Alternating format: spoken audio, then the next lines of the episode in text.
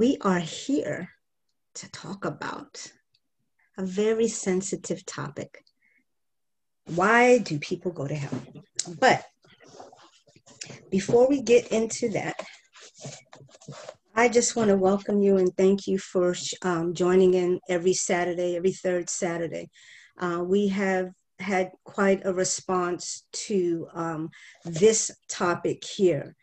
Both Prophetess K and, uh, I'm sorry, Prophetess Free and I have received uh, quite a bit of messages, uh, chats, uh, just quite a few uh, people coming and talking to us about this. So we want to get into this really quick. And so I am going to allow uh, Prophetess to go ahead and do a little bit of um, housekeeping, right? No, we're going to pray in first. Okay. You wanted to read the scripture, right? Absolutely, absolutely. go ahead and read the scripture, and then I'll pray in, and then you'll go ahead and do the housekeeping. Amen. All right. So the scripture that we want to open up with today in um, Beyond Salvation, Redefining Eternity, as you know it, it's Isaiah chapter 4, verses 5 and 6, and then chapter 5, verse 1 in the Amplified Classic.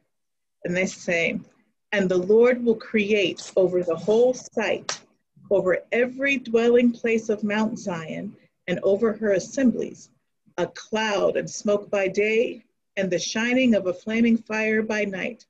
For over all the glory shall be a canopy, a defense of divine love and protection. And there shall be a pavilion for shade in the daytime from the heat and for a place of refuge and a shelter from storm and from rain. And then chapter 5, verse 1 says, Let me, as God's representative, sing of and for my greatly beloved God, the Son. Let me sing for him a tender song of my beloved concerning his vineyard, his chosen people. My greatly beloved had a vineyard on a very fruitful hill. Hallelujah. Thank you, Lord, for your word. Thank we you, just Lord. worship you, Lord. Thank you, Lord. We give you glory and we give you honor, Lord. And we just welcome you, Father God, this morning. We thank you, Father God, that you sing over us. We thank you, Father God, that you are a shelter. We thank you, Father God, that your divine love, Father God, continually, Father God, chases us down from everlasting to everlasting. Yes. And so, Father God, this morning, this afternoon, this evening, this time right now, Lord, we just ask that you would pour out your glory. That you would, Father God, fill every household, that you would fill every temple, the body of Christ, Father God. We ask that revelation would, Father God, flow freely for those who have a heart to hear. And we ask that you would tune every ear, Father God, to your sound. For there is a sound that is going to go out this morning. There is a sound, Father God, for those who have been calling out to you, for those who, Father God, seek you and seek you with all their heart. And so, Father God, we just, Father God, lay all things down this morning we, Father God, lift you up that you would draw all men unto you.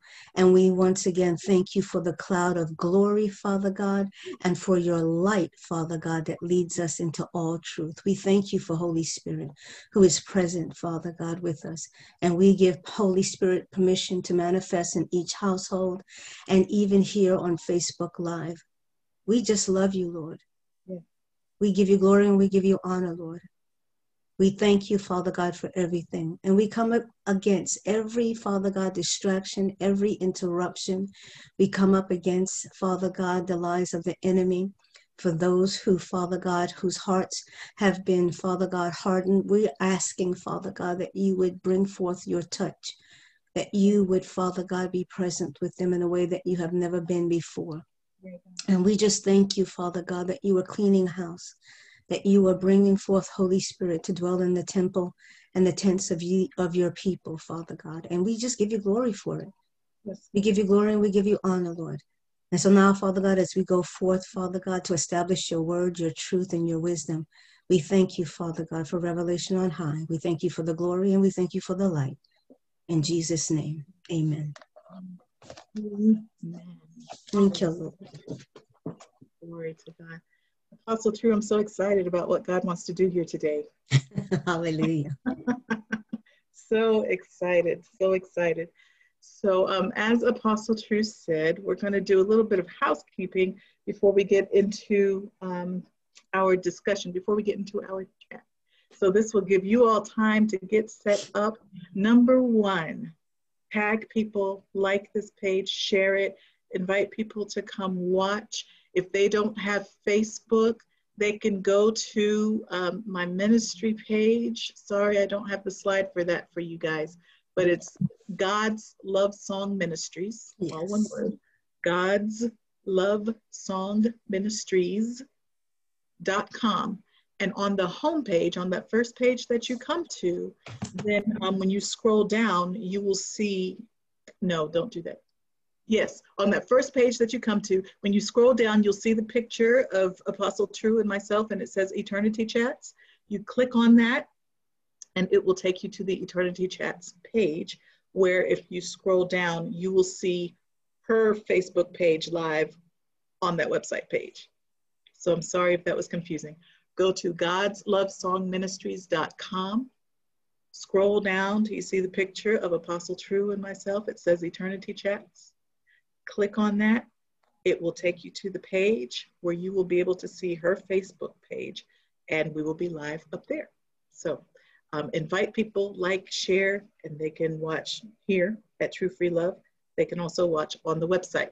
Number two, get ready, get ready, get ready, get yes, ready. Lord.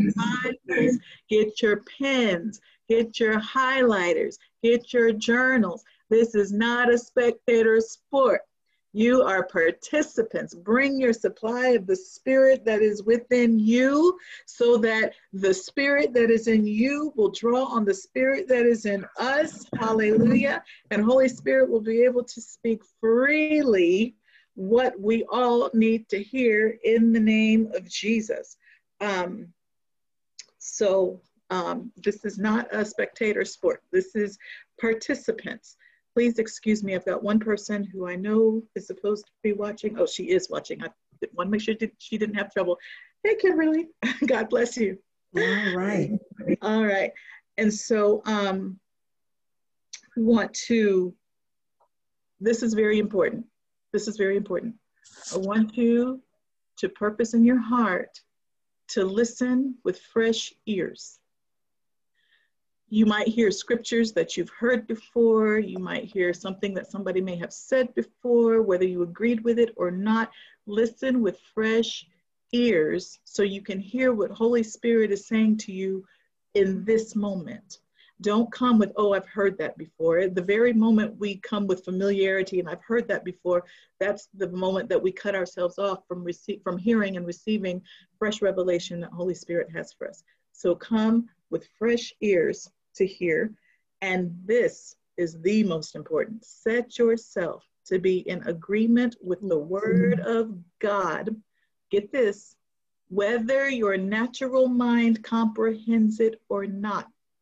I'm not telling you to come and prepare to be brainwashed or anything like that. On the contrary, I'm saying set yourself to be in agreement with the word of God. God, your word is true. I am set to believe your truth. And Holy Spirit, you are the spirit of truth. So I know that if anything comes across that's not true, you're not going to let it in. You're not going to let me receive that. But everything that is true, even if my mind doesn't understand it, even if I don't agree with it, I, I choose to receive your truth. And Holy Spirit, I choose to allow you to minister that truth to me. Amen. Jesus in John chapter 8, Jesus was speaking to um, some some Jews and telling them who he was, and and they didn't believe at first. And as Jesus spoke, um, some Jews came to believe on him. And then the scripture says this: he, that he was speaking to those Jews that believed. He said, "If you continue in my word, ye shall be my disciples indeed." And you shall know the truth, and the truth shall make you free. He was speaking to people who were believers at point at that point because they chose to believe on him. But guess what? when he said, And you shall know the truth, and the truth shall make you free, they were like, What do you mean, make us free? We are Abraham's seed. We're already free. They were in bondage and didn't know they were in bondage. And that's how some of us are today. And God loves us so much. That's why He gives us His word. It's hard to know you're in bondage when you're in bondage. It's like pigs don't know pigs stink. So you shall know the truth, and the truth shall make you free. But fast forward down to verse 36, it says, If therefore the Son shall make you free. Now, there's some uh, a couple of scriptures before that, but this is the point I want to make with that. If the Son, if therefore the Son shall make you free, you shall be free indeed. That word if, it's not if he will make us free, like if he chooses to, if he wants to. God's desire is for us to be free. And the point is that when God sets you free, when God makes you free, you are free indeed. You are free in reality. You are free in truth. You are, it's not a deception of your mind. It's not, you think you're free and you're really not. You really are free. But then here's the other part of that if you have to choose to be made free. You shall know the truth. The truth is going to do its part, it's going to make you free. But are you going to be like those jews that believed and said i'm not i'm not i'm not bound. I don't need to be free. Later in the chapter he said that you are of your father the devil. That's why you can't hear what i'm saying because you are not of my father. So don't be like those that say i'm not i'm not in bondage. I'm not Mm-mm. know the truth. The truth will make you free if you choose to allow it and if the son makes you free you shall be free indeed amen Amen. Okay. Amen. Amen. Just one more piece, Apostle True, and if you could help me with that, I want to lead everyone listening in a confession because I just really, God just has something really powerful, really strong, just that He wants to impart to us, and I want us to be in full position to receive it. So I want to lead lead everyone in a confession. So Apostle True, if you would repeat to to set the pace for them, I'd appreciate that. Absolutely. So um, again, the scripture said, If you continue in my word, you are my disciples indeed, and you shall know the truth, and the truth shall make you free. So repeat after me I will continue in God's word. I will continue in God's word. I will know the truth. I will know the truth. I choose to allow the truth. I choose to allow the truth to make me free. To make me free. I stand in my freedom. I stand in my freedom. I will remain free indeed. I will remain free indeed. Truly free. Truly free. Really free. Really free. In Jesus' name. In Jesus' name. Amen. Amen. Amen. Amen. All right. All right. To God be the glory, you guys. To God be the glory. We just thank you. So now uh, hopefully by this time you guys have uh, gone out and purchased this book so you can follow along with us. Um, we do not uh, uh separate the uh, the book and from the Word of God. The Word of God is paramount, and the whole book uh, a plethora of Scripture so that you yourself can go on a journey and read and find out why this book was written and to help you explore God's word in depth and to bring you into the fullness of Christ, that you would be free and stay free. Um, and earlier, Prophetess Free stated that um, some of us, sometimes we are in bondage and we don't know it. So we're not telling you that you're in bondage, but if you find that you are in disagreement about even the topic, or you find that that kind of rubs you the wrong way, then it sh- should behoove you to open up your heart and your ears to hear what is going to be said and what God is saying.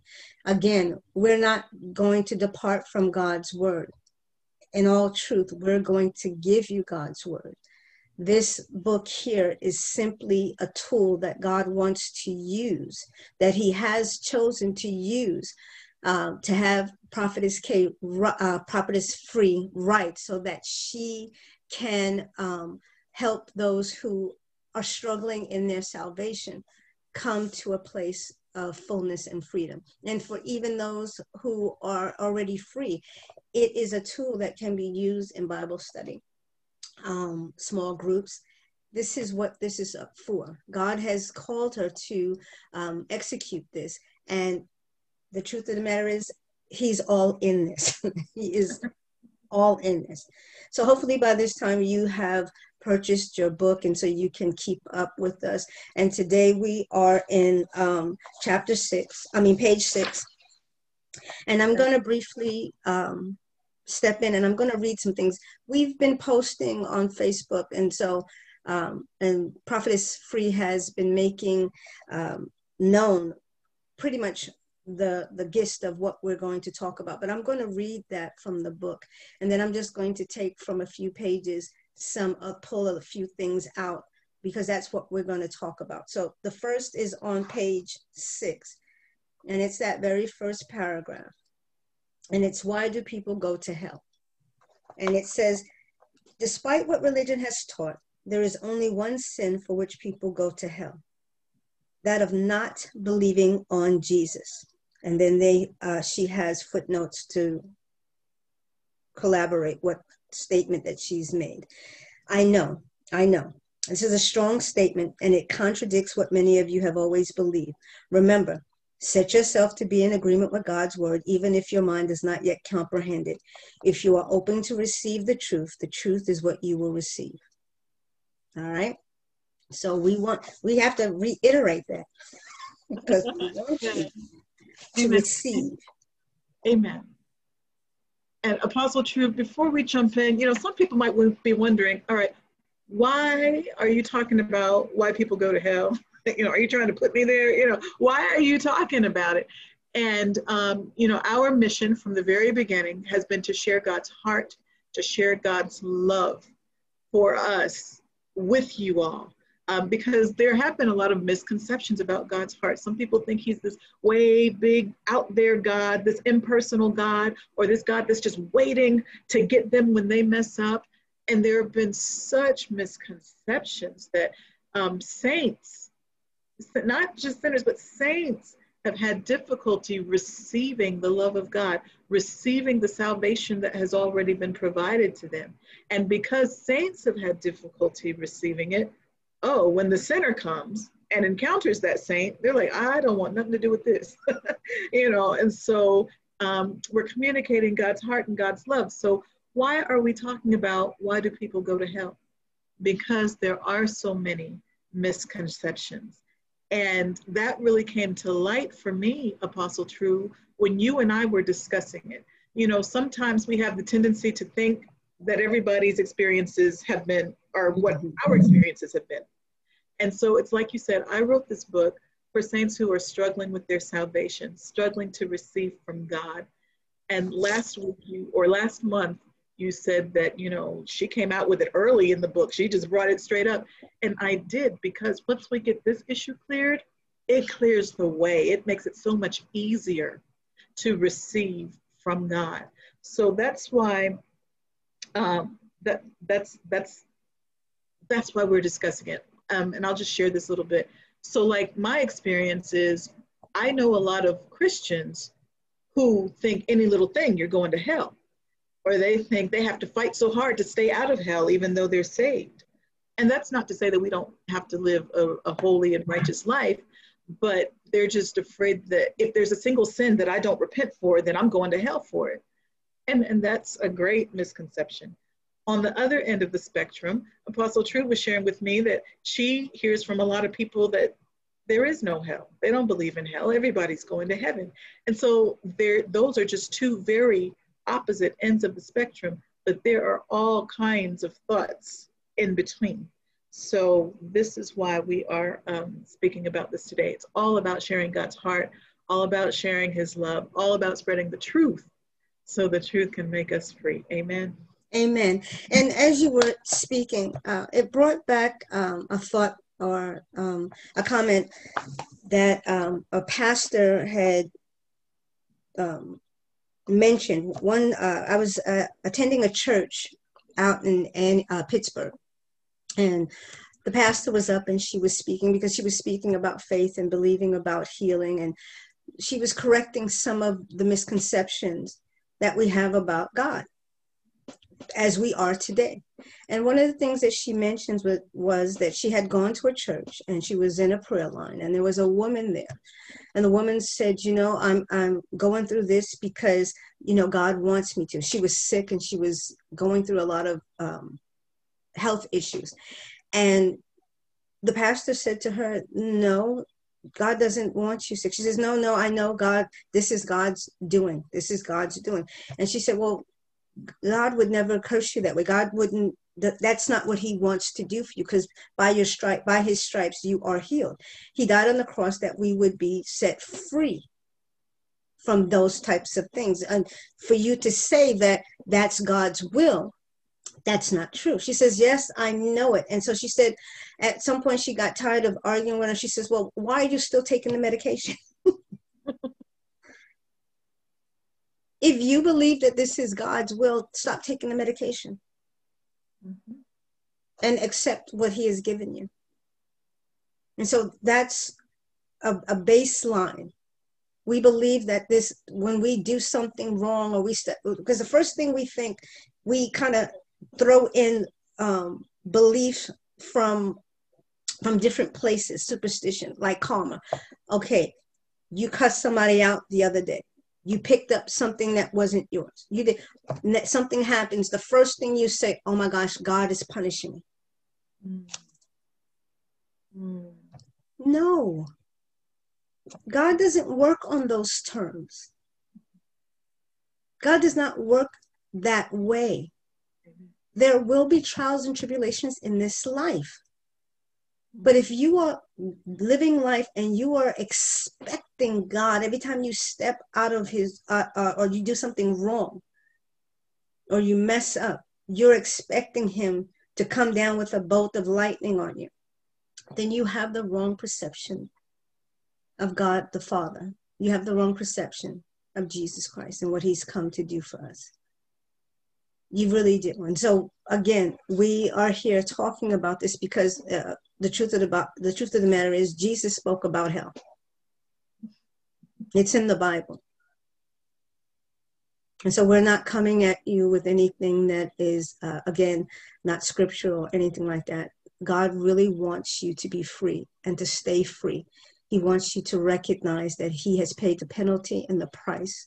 He has redeemed you, and that you can live a life victorious you can live a life of maturity and understanding. You can do the things that God is asking you to do, to step out and to be a voice in the wilderness. You can be uh, that man or woman that is bringing your children and your family into Christ and helping them to understand the love of God.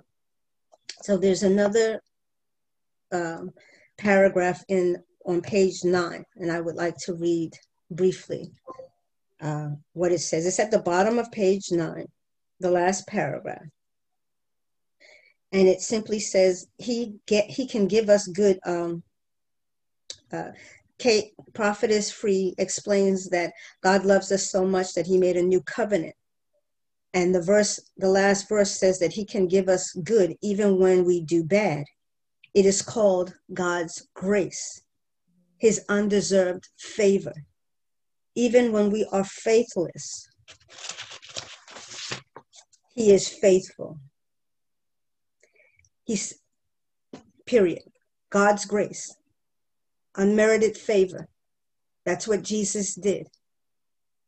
Remember, we're talking about why people go to hell. We're talking about why people go to hell and I'm explaining to you, trying to set the foundation that God's Son, Jesus Christ, died on the cross to give us grace and mercy, that we would be able to embrace Him in our freedom and to know that we are set free. That once we receive Him as Lord and Savior, our lives have been changed. There's been a new creature, there's been a new creation in us. But mm-hmm. so the issue stands why do people go to hell? Because people do go to hell. And so in chapter, uh, page 10, again, at the bottom, the last paragraph, Prophetess Free is talking about uh, her uh, encounter with a young man. And as they are going back and forth, her assistant is there with her. And she breaks in and says, uh, you know, she was discerning that they were speaking according to uh, their own level of understanding. And one of the things that she made um, evident was that in the last uh, verse says, My people perish for lack of knowledge. This is God speaking. It is obvious that this young man loved God. He was just lacking knowledge. Right. She gives me, the example. Let me set up a little context because I don't okay. think we told them. So, this chapter, Why Do People Go to Hell? In this chapter, I give um, an account of an experience that I had with a young man. Um, my assistant and I had gone out to get some supplies for work, and as we were going into the store, um, this young man came up, a little 19 year old, young 19 year old aspiring rap artist, and um, we ended up getting into a conversation about my book. You'll have to read the book to find out how. But we ended up getting into a conversation about my book. And as I began to explain what this book was about, um, beyond salvation, understanding what salvation really is, understanding God's heart, um, the, the young man had some objections. And so this is what Apostle True is referring to now. Um, I had explained to him, no, no, no, I had explained, well, anyway, it comes down to my people, God's people, my people perish for lack of knowledge. And then it's obvious that this young man I was speaking to, that he loved God, he was just lacking knowledge. So she's referring to the conversation that we were having. Absolutely. And if you continue to read, the next page says, it, he reminds me of a Saul of Tarsus before he became the Apostle Paul. He had a zeal for God, but that zeal was not according to the knowledge of God. Period. Okay. So again, we are establishing why people go to hell. Even though there are many people, uh, Prophetess K, Prophetess uh, Free said that um, there are uh, a few people that she had run into that um, have debated her about this topic. Um, and I, she and I were speaking uh, the other day, and I told her the opposite. People that the people that I've run into don't even believe that there is a hell they flat out don't believe that there is a hell and that no one is going to hell. That that's a, a concept that um, uh, Christians have made up to frighten people into becoming uh, Christians and joining, you know, this brainwashing that when people die, they believe there's a God.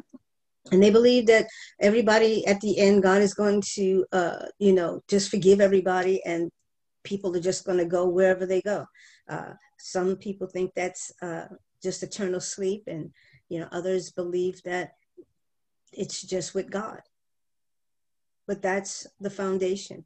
There is a place called hell. The Bible speaks of it.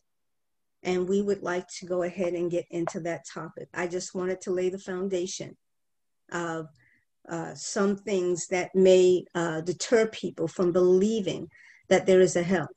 We talked about grace. There is a grace that God has, that when we make mistakes, that we can come to Him and receive forgiveness. We can sometimes believe wrong. We can become uh, religious in our belief and think that we have to do things in order, check every box so that we can get to heaven. We can we go to uh, Bible study, we go to church, we work on the ministry team, we we feed the hungry, we do. So I've done all of these things, but we have no relationship with Christ, and we think that if we don't do something, then oops, I gotta watch out because God is going to get me because I didn't do Bible study this Wednesday. I went on vacation and didn't read whatever the situation is. And that's not the God that we serve. So, Prophetess Free, would you go ahead and kind of uh, give us an understanding of why you wrote this and the premises, therefore? Okay. So, yes, again, when I wrote this as part of the book, it's in the it's in the first section because I wanted to clear all the cobwebs. Every this was a big this is a big hindrance as to why saints of God cannot receive their salvation, cannot receive the abundant life that Jesus came for us to have. Um, so Apostle True has um, made it abundantly clear there is a hell, and there is, but it was created for the devil and his angels. It was not created for us. So you want to know the heart of Father God? Here it is. God is for you. He is not against you. He's not trying to make anything hard for you. He's not trying to tell you that, yeah, you can come to heaven, but you've got to do everything you can to stay out of hell. You'll make it to heaven by default. That is not it. Um, I'm, the Holy Spirit is reminding me of an experience I had. I was visiting this church and I was like, God, why am I here? The pastor got up to preach and he preached about why it's so hard to get into heaven. And he presented this God that I know nothing about. And sad to say, it happens in lots of pulpits that people are not preaching according to the will and the word of God. God does not make it hard to get into heaven. And by extension, now remember, we've been talking about salvation and eternity Eternity is now. Eternity doesn't begin when you die and go to heaven. Salvation is not something you get, yay, I get to go to heaven now. And so you go through hell while you're on earth until you get to heaven. No, no, no, no, no. Those are also misconceptions, which is why this book was written. Our salvation is healing and wholeness and prosperity and life and joy and peace and love and faith and everything God here in this earth. So if God has these kinds of good things for us, why would he be trying to set us up so that it's so hard to stay out of hell? Why would he do that? He wouldn't. God is a good God and he is for you. Okay, I I know someone that um, the Lord is blessing me to minister to right now. He loves the Lord. Oh, he loves the Lord. He has a heart for the Lord. He's trying so hard to be obedient. Oh my goodness. And I can totally identify. If you remember, I've shared stories with you about how I used to rededicate my life every Friday night because I thought I had messed up and lost it all. And just, and this this young man reminds me of me when I was doing that. And I feel like if I was a lifeguard and he was in the water, ah, help, help, help, help, help, I would go over to him and I would say, put your feet down. You're not drowning, put your feet down. You're sitting here struggling against the water. You're trying to be obedient. You're trying to do right. You're trying to get rid of this addiction. You're trying, trying, trying, trying, trying. But Apostle True gave us the beautiful picture last month. Lord, save me. I save you. Lord, save me. I save you. What is our responsibility? Our responsibility is to be saved. When he throws that inner tube, get the inner tube. When he comes to scoop you up, wrap your arms around his neck and hold on. Just be saved and stop trying to do it on your own. Well, it's the same way about hell. he threw us an inner tube and his name is Jesus. The only reason people go to hell is because they refuse to believe on Jesus. Well, that's not fair. Why why why does it have to only be one way? Cuz he's the inner tube.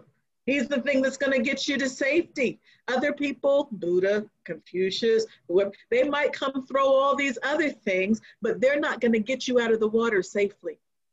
They're not going to lead you to safety. Jesus, the inner tube, is the only one who will. And if you refuse, I'm not taking that inner tube, I'm not taking that inner tube, well, then God doesn't send you to hell. You chose to go because you chose not to receive the only thing that would keep you from going. The only sin for which people go to hell is that of not believing on Jesus. People, get this, please. God's, I can see it like a movie screen. Have you ever seen it like this before? That's just how big God's heart is for you. If you would just receive my son, then you don't have to worry about going to that place. You don't have to worry about, and you know what death is, and, and especially when we're talking about in the context of hell, it's eternal separation from God. Can you imagine? But God's heart is so big towards you that it doesn't matter. Now, you all listen to me until the end.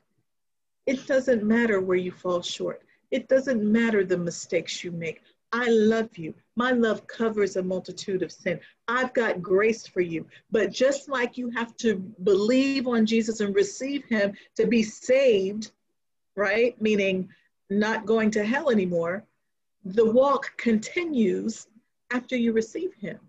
The most important thing a sinner can do is receive Jesus. The most important thing a, a Christian, a believer can do is renew your mind. You renew your mind by doing exactly what we talked about in the beginning. If you continue in my word, you shall be my disciples indeed, and you shall know the truth, and the truth shall make you free. And this is Catherine adding this if you let it. So once we receive Jesus, okay, we don't have to worry about going to hell anymore, but I still drink, but I still smoke, but I still, you know, hey, Hottie over there is kind of cute. I still, you know, do this, I still do that. All right, I pick stuff up when I go to the store. I, okay, but in each situation, as you continue to receive Jesus, He doesn't just save you from hell, He saves you from the dominion of sin. He saves you from the addiction. He saves you from the sickness. He saves you from the strife. He saves you from everything. That's how big God's heart is for you. He made it so that the one thing that you can do to not go to hell compared to, it's like he said of all the trees you may freely eat you've got all this when you got jesus you got all this just don't reject him just don't reject him because when you do, you literally reject your lifeline. Amen. Amen. So, one of the scriptures that we want to um, go to again, uh, let's just reestablish you do not go to hell because of any particular sin once you've received Jesus Christ as your Lord and Savior we are going to use scripture to show you what it is that establishes a person to go to hell. Um, and this is, you, you have to understand, right? That God has, like uh, Prophetess Free has stated, God has made provision for us. He's always made provision for us. From the very first time in Genesis 3, chapter 20, we see that God has made provision. That's why in John 1, uh, John 1, not first John, but John 1, it talks about that we have grace upon grace. Because from the very beginning, when Adam and Eve sinned, he made provision for them by slaughtering that animal and covering them. He made atonement by blood because it is the it is the blood that makes atonement Leviticus 17 11. That is why we don't shed blood. That's why we don't take uh, lightly uh, the shedding of blood, because it is for the atonement. And so, from the very beginning, if you look, God has always made provision for us to get this right, to have a to have access to Him. And Jesus is that access. Jesus is the Son of Jesus in any other religion, you will not find that there is a son that the God that God gave up his only begotten son that he would save not just you and I, but the world for whomever should believe on him shall have salvation, the redemption by blood. So Genesis 3 and 20 tells us and shows us that even in the Garden of Eden, when they stepped out of the will of God, there was grace to cover them. Leviticus 17 20 tells us uh, that the blood is the atonement. And when we look at Jesus, who died on the cross and shed his blood for us, he did it once and for all. That atonement. And so, uh, Prophetess Free begins to talk about why that is so, and she does that in, on page 11. And uh, Prophetess, if yes. you could yes. go ahead and um, expound on the John 16, 8, 9 statement? Sure. And before I do, I want to make a comment about what you said. I'm sorry, I can't, I could hardly hear you. I said, before I do, can you hear me now? Yes. And before I do, I want to make a comment on what you said. You said, God is the only one who sacrificed his son. Other religions want you to die for them or for it. God is the mm-hmm. only one who died for you. And I said God because God and his son are one. He's the one who died. Whew, thank you, Jesus. Somebody tell him thank you. Thank you for loving me, Daddy. Thank you. Thank you. Hallelujah. Thank you, Jesus. And also, um, before I go into the scripture, um, Apostle True, I hear the Lord saying, This is the time um, to let you all know that we have a new um, email address. Praise the Lord. If you all want to um, send in questions or testimonies, you may do that um, here at Eternity Chat at God'sLoveSongMinistries.com. Now, when you send your questions, we are going to um, read them, pray over them, seek God for how He wants us to answer, because it will be His answers coming to you. And we will um, be prepared to share them in upcoming Eternity Chats. We will let you know that we received your email, um, but we may not answer it right there in real time, like in the next day or so. But we will be praying over them and we will present answers and responses in upcoming broadcasts, okay? So if you have questions, um, comments, testimonies, feel free to send them to us at eternitychat at godslovesongministries.com. And also know that we are not going to debate you on the scriptures. We are not going to do that. We are only going to speak what thus saith the Lord. Amen. Amen. So again, take a screenshot, write it down, share it for later if you don't have any questions right now and you just, you know, later. So eternity chat at godslovesongministries.com. Amen. And we will both get them. Excited to share that with you. God is expanding. Amen. Amen. Amen. Amen. Okay. All right. So here on the bottom of page 11 in the book, um, we are going to, again, show you in the scriptures about how it's one sin, one sin for which people go to hell. So I'm going to read it out of the book, but if you have your Bible, um, if you have the book, it's on the bottom of page 11. If you have your Bible, it is St. John, chapter 16, verses 8 and 9. And this is Jesus speaking of the Holy Spirit. He explains, and when he is come, Holy Spirit, he will reprove the world of sin and of righteousness and of judgment. Of sin because they believe not on me. He convicts the world of sin because they believe not on me. Now, get this in the Amplified Classic, it says, about sin because they do not believe in me, trust in, rely on, and adhere to me.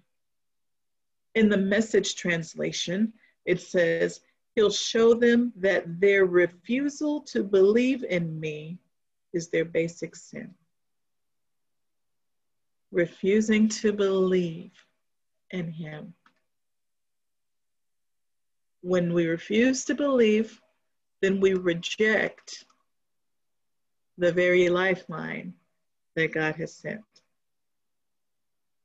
Okay, then um, the next scripture, we're just going down to the next paragraph, but the next scripture is Romans chapter 6, 23, where we learn that the wages of sin is death, but the gift of God is eternal life through Christ Jesus our Lord. People do not go to hell because of their sins, plural. This, this scripture says the wages of sin, singular. People do not go to hell because of their sins, plural, but for the singular sin of not believing on Jesus. And I love this. Ask yourself if people did go to hell for committing sin, which sin would be the one that puts them over? That, all right, now you've done it. Now you do. Now you're going to hell. Or if you're one of those who believe that everything you do sinful puts you in hell, what's the one sin you could stop doing where God says, all right, all right, come on, you can come to heaven. That's not the way it works. The one singular sin is the sin of not believing in Jesus. And let me, and okay, so deviating from the book, this is not, yes, I believe in God. The devil believes in God, demons believe in God and tremble. Okay, and then we just opened up. Let's turn there, John chapter 8, St. John chapter 8. I, we just opened up where I was telling you about the Jew, Jesus was talking to the Jews that believed on him. But when he told them that they needed to continue in his word, that's how they would know the truth, and the truth would make them free. Well, they were like, we, what do you mean? We're not in bondage. We've never been in bondage. They didn't believe what he said. So they believe in him like the devil believes in Jesus. But then the other part is that we have to believe what he says. What does that mean? The Lord showed me very simply. You know, we get so wrapped up. How do I believe? How do I have faith? How is faith different than belief? How's that? The Lord showed me that when we believe something, we surrender to the truth of that thing. We surrender to the truth of it. Um, and it, whether it's a perceived truth or a true truth. Like some people believe that if they get an airplane, they're going to die. And so they surrender themselves to that truth in their mind. And so they either choose not to fly, or it's a self fulfilling prophecy, or they're just living in fear, or whatever. But they have surrendered themselves to that thing that they deem true. Well, when we believe what Jesus says, what is it? Adhere to, depend on, right? When we believe in Him like that, then we are surrendering to what He says, taking what He says as truth. But these people and these Jews in John chapter 8, they did not do that. So, John chapter 8, and we'll start at verse 31, and I'll read in the King James. It says, Then Jesus then said Jesus to those Jews which believed on him, If ye continue in my word, then are ye my disciples indeed, and ye shall know the truth, and the truth shall make you free. So that's what Jesus spoke. Now let's look at verse 33. They answered him, We be Abraham's seed, and we were ne- and were never in bondage to any man. How sayest thou, ye shall be made free? And this wasn't them asking like Mary asked, How can this be, seeing I know not a man? They weren't asking like that. They were like, No. In other words, what you said is not true. They resisted it. Okay. And so now we're going to fast forward and we're going to jump down to um,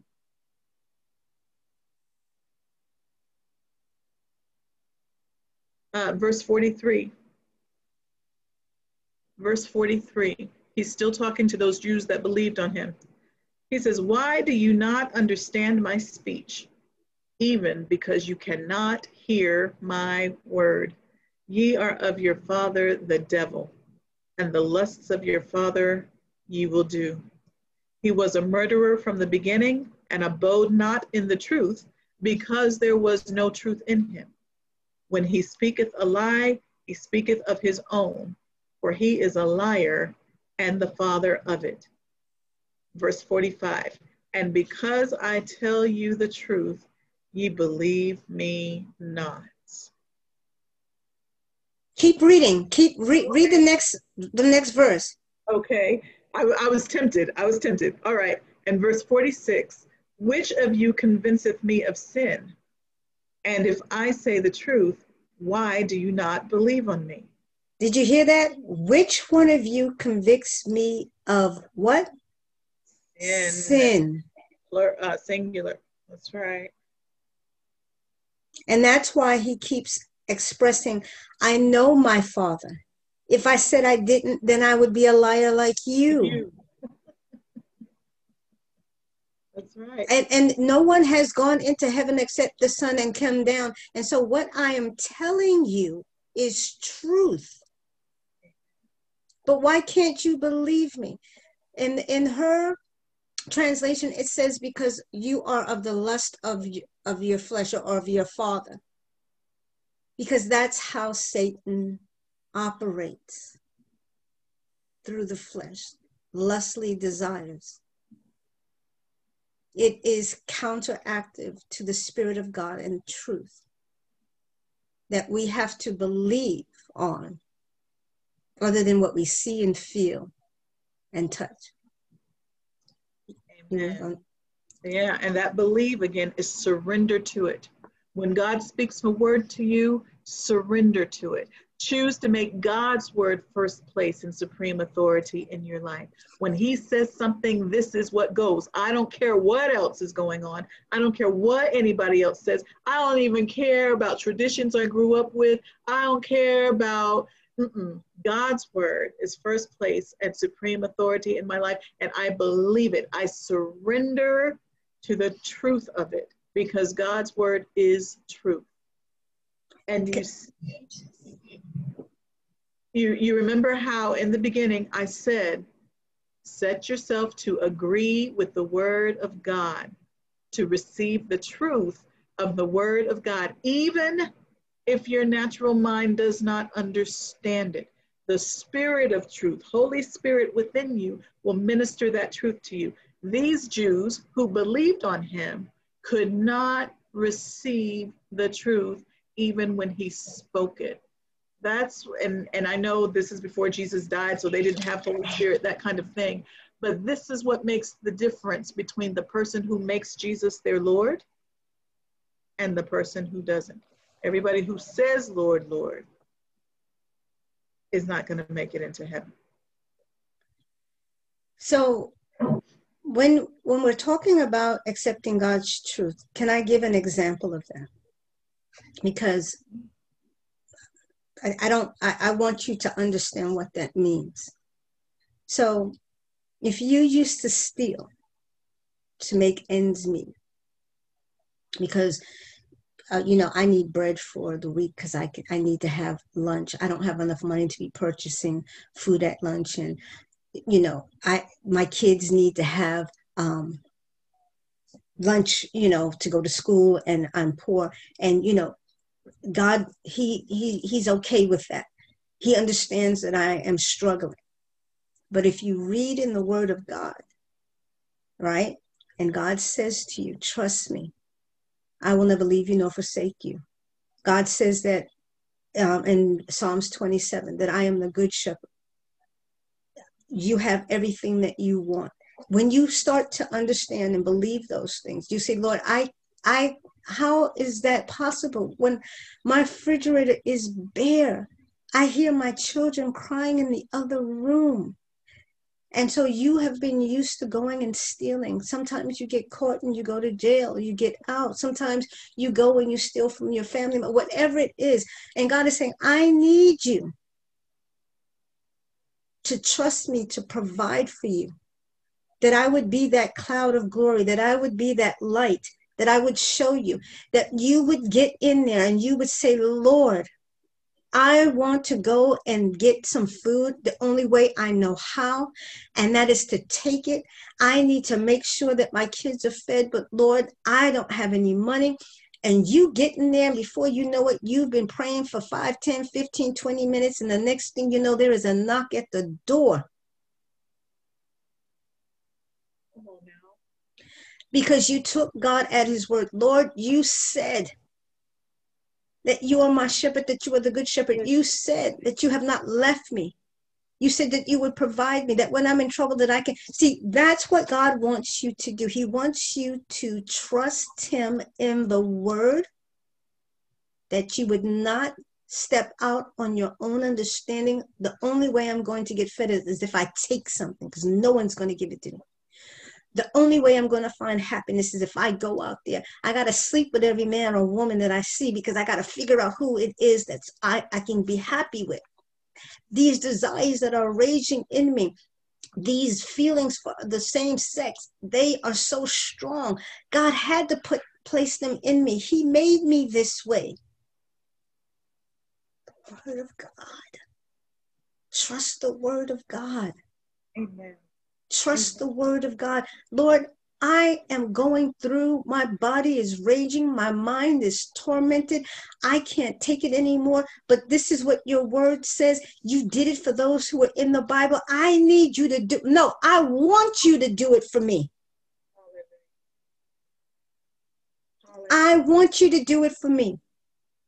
I need you to do it for me. I know you can do it for me believing on God's word. Thank you. Just stepping out and believing. And you will find that God will provide for you in every circumstance, in every situation. And there's going to be a point in your life where you are not going to have to beg and plead God. You're just going to have to believe Him. Lord, I don't have what I need. I know that you're going to make a way. I can't see it, but I know because you did it for me two weeks ago, three months ago, three years ago. You'll do it now. You're the same yesterday, today, and forever. And so I'm going to trust you. You got to build that muscle. You got to build that faith. You got to build yourself up on the most holy of words. You've got to trust Jesus in every circumstance. I can guarantee you that He will never leave you nor forsake you, and that He will not leave you high and dry if you come to Him and you seek Him with all your heart.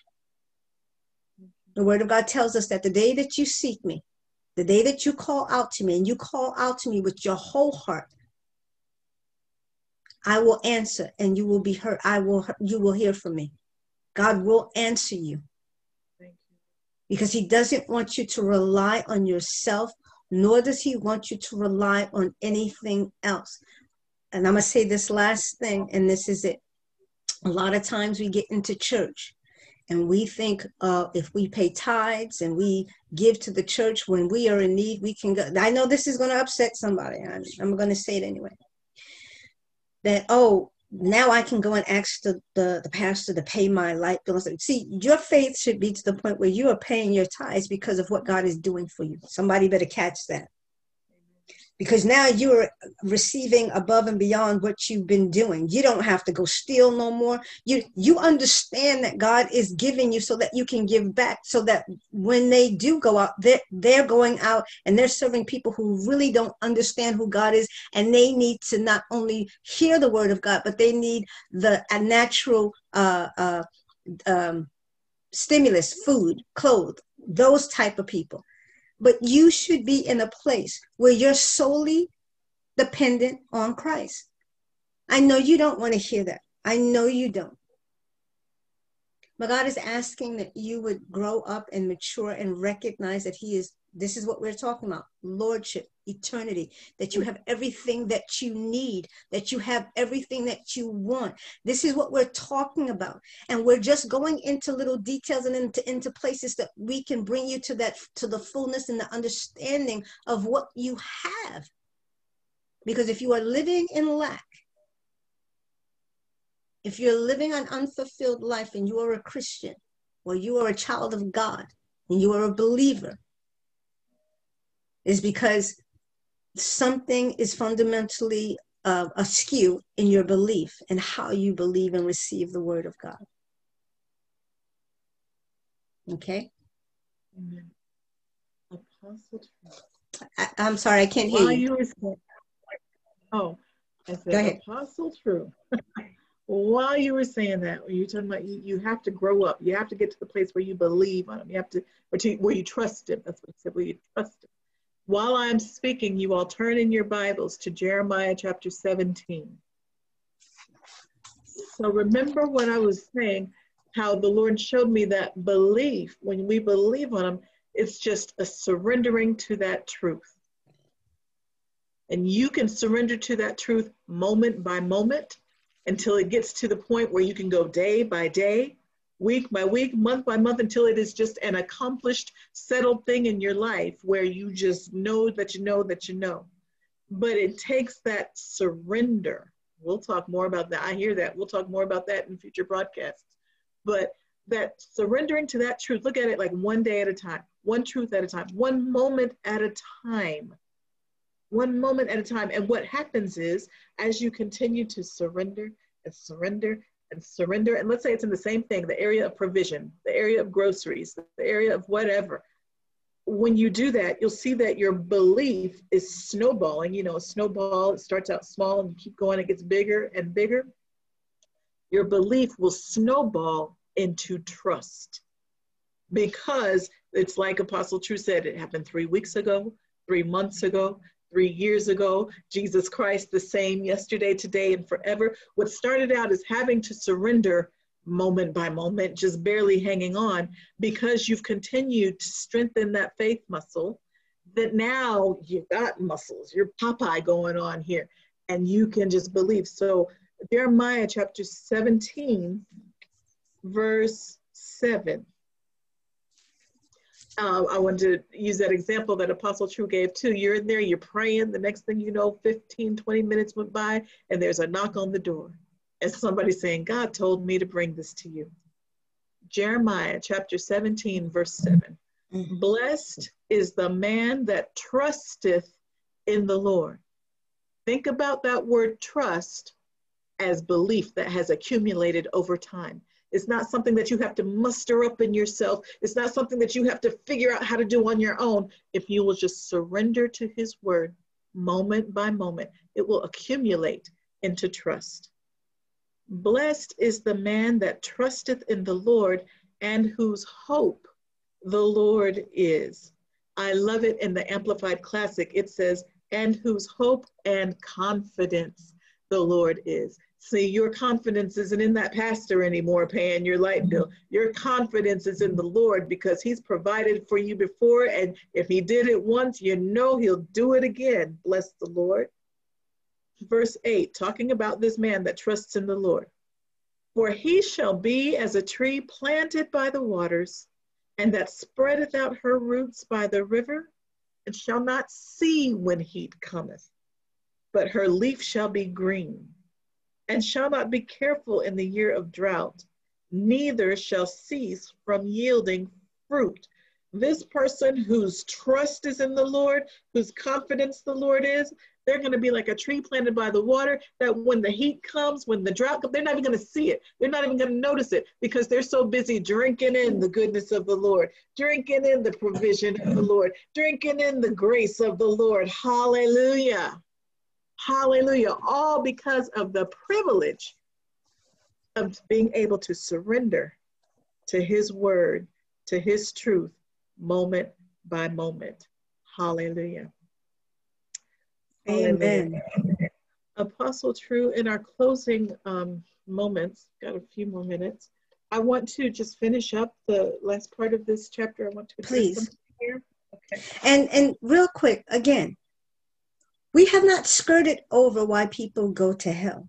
We're explaining to you why, what the purpose, the reason why people go to hell, because they don't believe. And we're showing you how to reconnect with the understanding of God's word so that you don't have this fear or this overhanging cloud over you for the rest of your days here on earth thinking that when you uh, are, and again, I, I believe Prophetess K is going to bring this to a, a close and explain why, when we do fall short,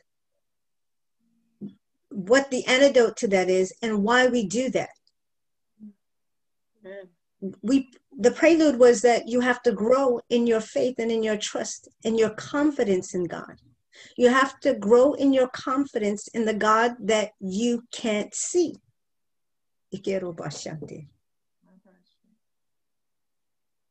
And stop putting your trust in those things that you can see, that are tangible to you, that you want to, that you think that you can grab hold of and that they are going to save you. It's not true. And I'm going to let Prophetess Free go ahead and read this because there's a scripture that we're going to close on that the Lord would have us uh, expound on so that I can show you. Amen. Amen. Where you? Mm-hmm. Oh, I'm. I thought you were done. No, go right ahead. So, in all of this that we've been saying, there's one sin for which people go to hell. That's the sin of not believing on Jesus. Well, okay, what about for those who went to the front of the church, they said the sinner's prayer, and now they're saved, but this, they're a worse heathen now than they were before? What about them? Okay, um, so I'll just read from the book here. It's on page 12, starting at the second full paragraph. It says, Am I telling you that you can believe on Jesus and continue engaging in sinful acts as usual? This was that young man's concern. Wait a minute, what about the serial killer? You mean to tell me he can keep murdering people and think he's going to heaven anyhow? I said, no, no. Um, so as I explained to this young man, if you believe on Jesus, and continue to enjoy engaging in your sinful acts, I dare say you really didn't believe on him to begin with, like the like the Jews in um, John chapter eight. I say you didn't um, believe on him to begin with. From the very moment you believe on Jesus and receive him as your Savior, you are a new creature you might not understand these changes that are going on in the inside of you, but you're going to be like, that cigarette doesn't taste as good as it used to. This high doesn't get me as high. Something's wrong. They sold me some bad drugs. This isn't even working. You know, you're going to go in the store and, and you might have the habit of stealing, but maybe you were more confident in it before because you were good at it. And now you're constantly looking around because you feel like somebody's watching you. Somebody is. It's Holy Spirit telling you, hey, you're a child of God now. That's not what you do. You don't have to provide for yourself this way. I can provide for you. You're not going to be comfortable doing the same things that you used to do. Now, does that mean they're going to fall off of you immediately? No, no, because when we get born again, it's our we're we're a three-part be- being. We're spirit, soul, and body. Our spirit man is actually the real us. You have never seen me. I have never seen you. We've only seen each other's earth suits. But our real us is our spirit being. This is the part that is in 100% communication with God. It's the part that Andrew Wommack describes as uh, the third of Him that's wall to wall Holy Ghost, We're as perfect and as saved and as healed and as whole as Jesus. That's our spirit being. That's the part that's recreated when we um, get born again. And now that our, and, and so what happens is the thing that the old things are passed away. This is Second Corinthians chapter 5, verse 17. When old things are passed away, it's that old sin nature. The sin nature, the thing that made you prone to sin, the thing that you were born with and didn't have anything to do with that came from Adam. That's the thing that's done away with. But now you've got a new nature. Hallelujah. You are a, the, the Amplified Classic says you are a recreated being that was never here before. You, you're a new creature. And now you don't have a sin nature, you have a righteousness nature. You are you have been made the righteousness of God in Christ Jesus. That's Second Corinthians 5:21. Just like Jesus didn't do anything to be made sin, he who knew no sin was made sin that we might become the right that we might be made the righteousness of God in Christ Jesus. Just like he didn't do any sin to become sin, we didn't do any righteous to become righteous. We were just made righteous, hallelujah, the moment we made Jesus our Lord. We are a new creature. And so now, when those sinful acts, catch it, those sinful acts take place, it no longer aligns with our spirit because our spirit has been recreated. That sin, singular nature that rejected Jesus is gone. So now, when these acts, these sinful acts happen, it's like, wait a minute, this doesn't feel good anymore. Wait a minute, this doesn't fit anymore. Wait a minute, something doesn't align anymore. No, because you are now the righteousness of God in Christ Jesus. And this is what I hear Holy Spirit saying. If you didn't do anything to be made righteous, what makes you think you have to do something to stay righteous? Your righteousness is an accomplished fact. It was accomplished through Jesus' death, burial, and resurrection. And now your righteousness is a part of your salvation package, just like everything else. So, what is your responsibility where righteousness is concerned? You walk it out. How do it's already there? You just walk it out. How do you walk it out? What we've been saying all time. If you continue in my word, you shall be my disciples indeed, and you shall know the truth, and the truth shall make you free. So we have been made righteous. We don't have to worry about m- m- maintaining our righteousness. We just are. But now we need to line up with it and we need to walk it out in the name of Jesus. So let me be obedient, close this out like Apostle True said. so we're going to go to, as a new creature, you will not feel comfortable doing the same things you used to do, going to the same places you used to go, saying the same things you used to say, or even thinking the same thoughts you used to think. You instantly, on no part of your own, other than choosing to receive Jesus, become the righteousness of God. You're not a sinner anymore. You've been saved by grace from sin's dominion over your life. Dom- sin no longer has dominion over you. Sin is no longer your boss. Sin is no longer your Lord. You have made Jesus your Lord. You have turned the reins of your life over to Him. And now, when He speaks to you, you surrender to the truth of what He says. And you know the truth. The truth makes you free. And a free man acts much differently than a bound man. Don't you agree? Amen. Amen. So it's it then what I was saying. You your very nature, your spirit, changes instantly. It just takes a while for your mind and body to catch up. We've been in this world so long, habits have formed, mindsets have formed, strongholds, just religious and, and traditional things have formed, and just wrong ways of thinking. And so now those things are going to catch up to our spirit. So, though you may now hear this, hear this. Though you may continue to, cont- to engage in sinful acts, you will not enjoy them or feel comfortable doing them as you once did.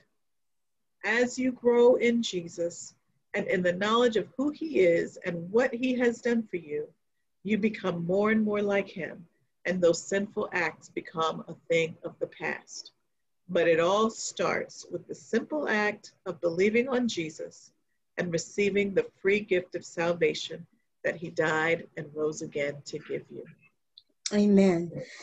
Amen. And before we do our salvation prayer, before we go in and um, ask you guys to uh, surrender your life and uh, surrender your your thoughts to the truth, um, I I would like to say that the reason why, the very reason why when you become saved in the beginning, that it takes time for those things to fall off. And when you surrender your life to Christ, when you have hit rock bottom and you have cried out and you uh, you say to the Lord Jesus, I am, I cannot do it anymore. And I don't want anything, nothing besides you. Nothing and you decide that that's what you want, you have to recognize the reason why you continue moving from faith to faith to glory to glory, and you begin to trust Jesus, is because he is always ever interceding on our behalf. That is what he does. That is what he does. Hebrews 7, verse 25 says, and I'm just going to read verse 23. It says, because we know that Aaron was the priesthood, and that every year there was a new priest that came along that had to offer sacrifices. And verse 24 says, because he but, be, but he, because he continues forever as an unchangeable priesthood, this is Jesus, therefore he is also able to save to the uttermost those who come to God through him, since he always lives to make intercession for them. That was the, the, the reason for the atonement of blood. When you believe on Jesus, we don't have time to expound on this. Next month we'll get into it. That's what that's his job. And so the job of Holy Spirit, see, that's a, that's the other side of the coin. That's the other side of the coin. Holy Spirit does not, he doesn't put up with that stuff. He leads you into all truth. And once you receive Christ as your Lord and Savior, and Jesus is interceding on your behalf, and you are able to accept Him, the Holy Spirit is going to always lead you into the truth. But when you decide that you no longer want Holy Spirit in your life and you eject him and you say, No, I am going to take. I've seen it before with many people who've given up the things of God and they have fallen away. And there is really no way to get back from that unless is the grace of uh, mercy of God. But my whole point in saying that to you is because we are ta- we are still talking about why do people go to hell this is what we're talking about. We're not telling you. The topic is not people go to hell. The topic is not you're going to go to hell if you do this. The topic is why do people go to hell? Do you understand? See, even in that, how you interpret what we are speaking about will determine how you receive it.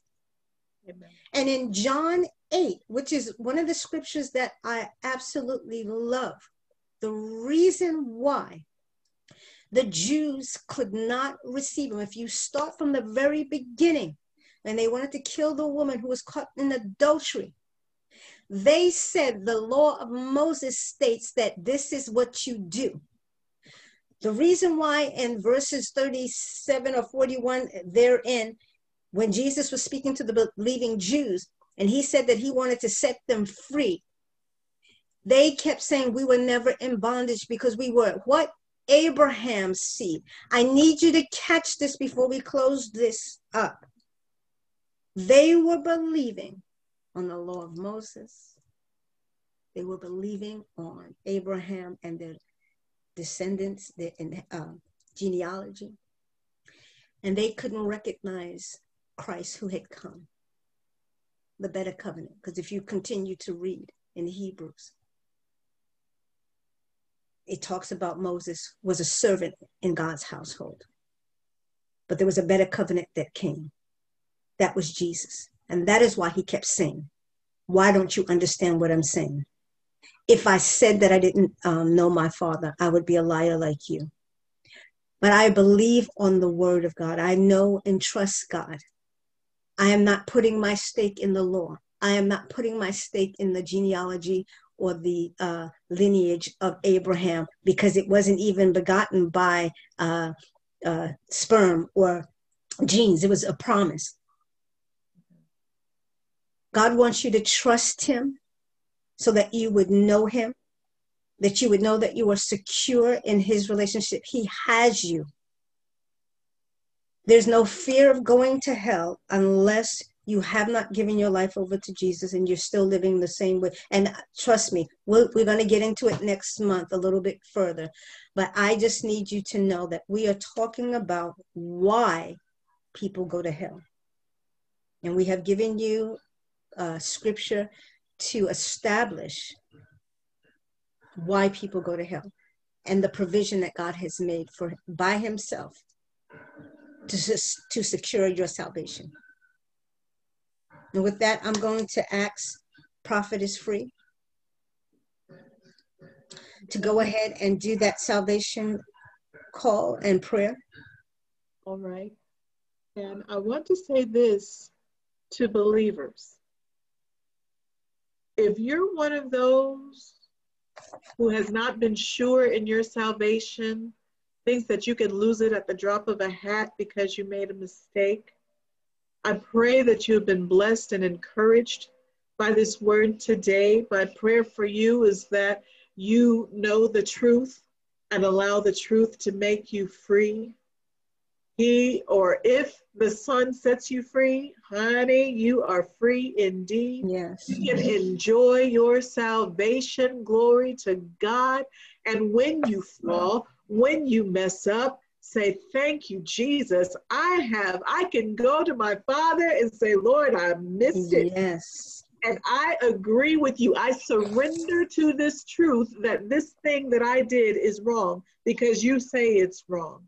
This thought that I thought is wrong because you say it's wrong. I'm not going to justify it. I'm not going to make excuses. I'm not even going to try to take control and promise not to do it anymore. I'm bringing it to you. I'm surrendering it to you mm. because I know you're the one who makes the change inside of me. You are for me. You are not against me. And you have pleasure in my prosperity and you are setting me up to win. So I receive your way. I confess this thing is wrong. And Lord, with everything in me, I turn away from it and I turn to you and as you instruct me and tell me what to do, I purpose in my heart to obey. I purpose in my heart to hear your voice.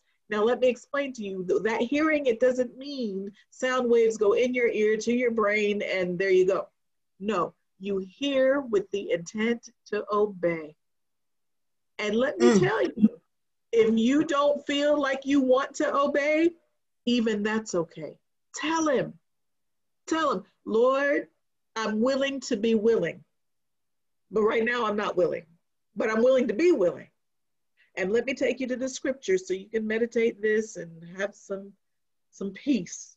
Uh, go with me to Second Thessalonians chapter 2.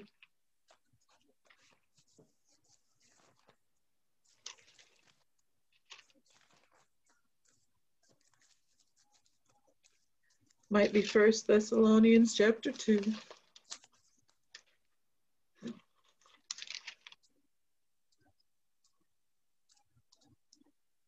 It's not either one. Let me look on my phone.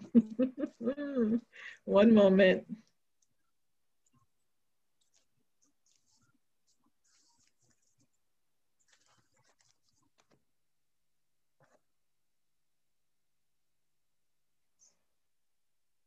Oh, that's because it's Philippians chapter 2. Okay.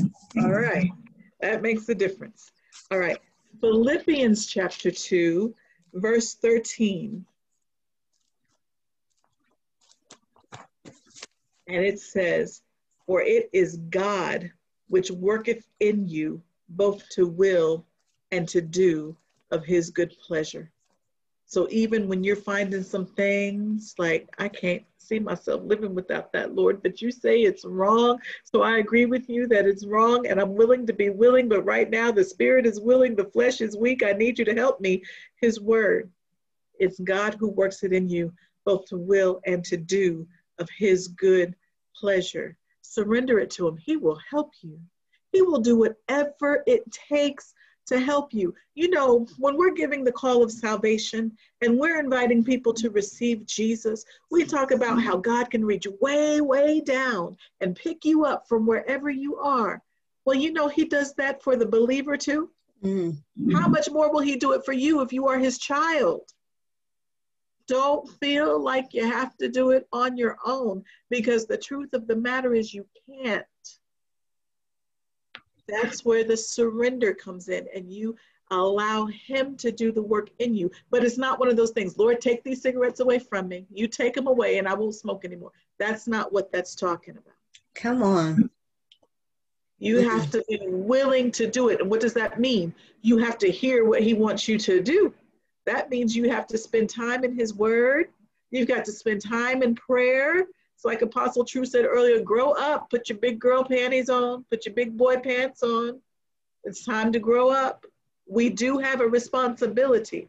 Whereas everything has already been provided through the finished works of Jesus, it is now set up for us to cooperate with God to bring it into manifestation. He has given, we are his partners. He's given us a part to do. We must be responsible. We can't just throw it off on God. But I'm here to tell you that if you fall, it's okay. He doesn't love you any less. But learn how to go to Him and receive the salvation that He has provided. Receive the deliverance that He has provided. Because that, whatever you did to fall, that's not going to put you into hell.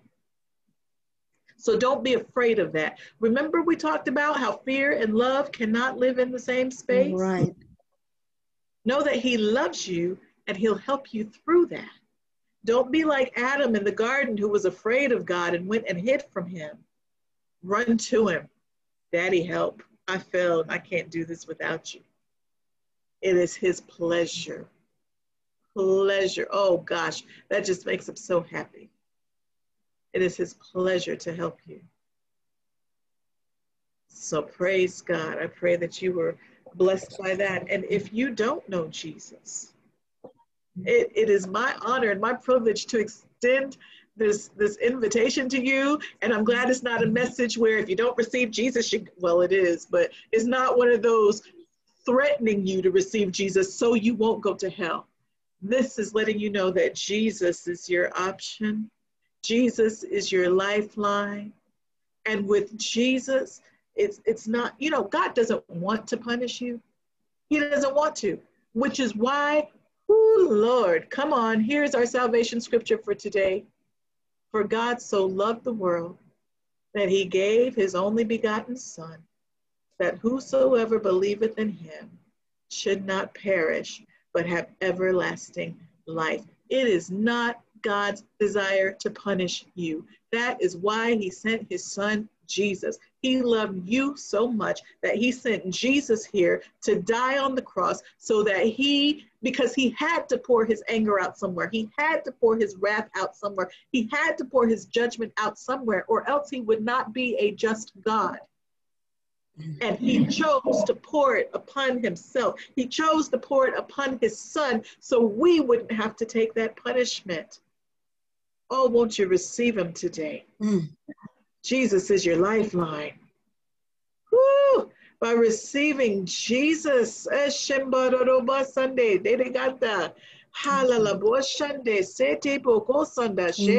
he, he, he has already taken all the wrath, all the punishment. And now all there is is abundant life. Abundant life and it's not even like God says, here, here's abundant life. It's here. Let me show you how to live the abundant life. Here, let me show you how to get the perks out of the abundant life. Let me show you all the benefits of the abundant life. Let me show you, how, you know, you know, you know how long I've had this iPhone. I've had it. I don't know how long I've had it, but I've had it. And I still don't know everything it does.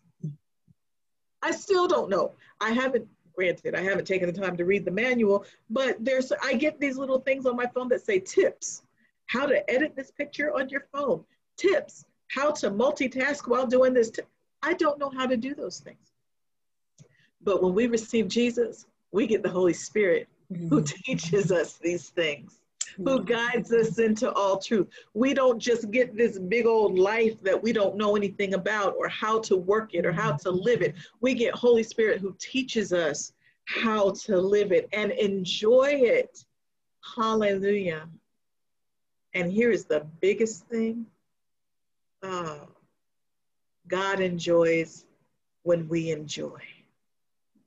He has, uh, Jeremiah 29 11, I know the thoughts I think towards you thoughts of peace and not of evil, to give you an expected end. That expected end, we read about it in Ephesians chapter 2, verse 10. I'm going to turn there and read it out of the Amplified Classic. He says, for this is Paul speaking. He says, For we are God's own handiwork, his workmanship, recreated in Christ Jesus. That's what we talked about. Old has passed away. Behold, all things have become new. If any man be in Christ, that's that. So we, we are God's own handiwork, his workmanship, recreated in Christ Jesus, born anew that we may do those good works which God predestined, planned beforehand for us, taking paths which he prepared ahead of time that we should walk in them, living the good life which he mm-hmm. prearranged and made ready for us to live. God only has good for us. And he supplied it through his son Jesus. And all we have to do is receive him. Not going to hell is just kind of like a byproduct. we get the good life. we get the good life. So if you would like to receive Jesus as your Savior, if you would like to make him your Lord, because you know what? It's the making him your Lord part that's going to keep you continuing in his word and becoming his disciples indeed and knowing the truth and the truth making you free. So, if you want to make Jesus your Lord today, repeat after me Jesus, I choose you. I choose you. Be my Lord. Be my Lord. I give my life to you. I give my life to you. Thank you for loving me. Thank you for loving me. For dying on the cross for me. For dying on the cross for me. I believe that you died on the cross. I believe that you died on the cross. And that you rose on the third day. And that you rose on the third day. Thank you for the good that you have for me. Thank you for the good that you have for me. The life that you have for me. The life that you have for me. And for teaching me how to live it to the utmost. And for teaching me how to live it to the utmost. I receive you. I receive you. I receive your truth. I receive your truth. I receive my freedom. I receive my freedom. In Jesus' name. In Jesus' name. And I receive the baptism of the Holy Ghost. I receive the power to live this life that you have given me. I receive the power to resist temptation. I receive the power to walk in everything that you have for me. And I receive my heavenly prayer language. I receive my heavenly praise language. And I thank you for it now. In Jesus' name. Amen. Hallelujah. Let's speak in that praise language, in that prayer language.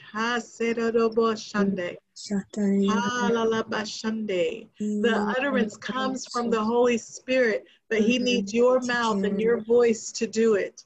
He's not going to hijack your mouth and do it. So open your mouth. Say the sounds that you hear, even if it's just a sound, even if it's just a syllable.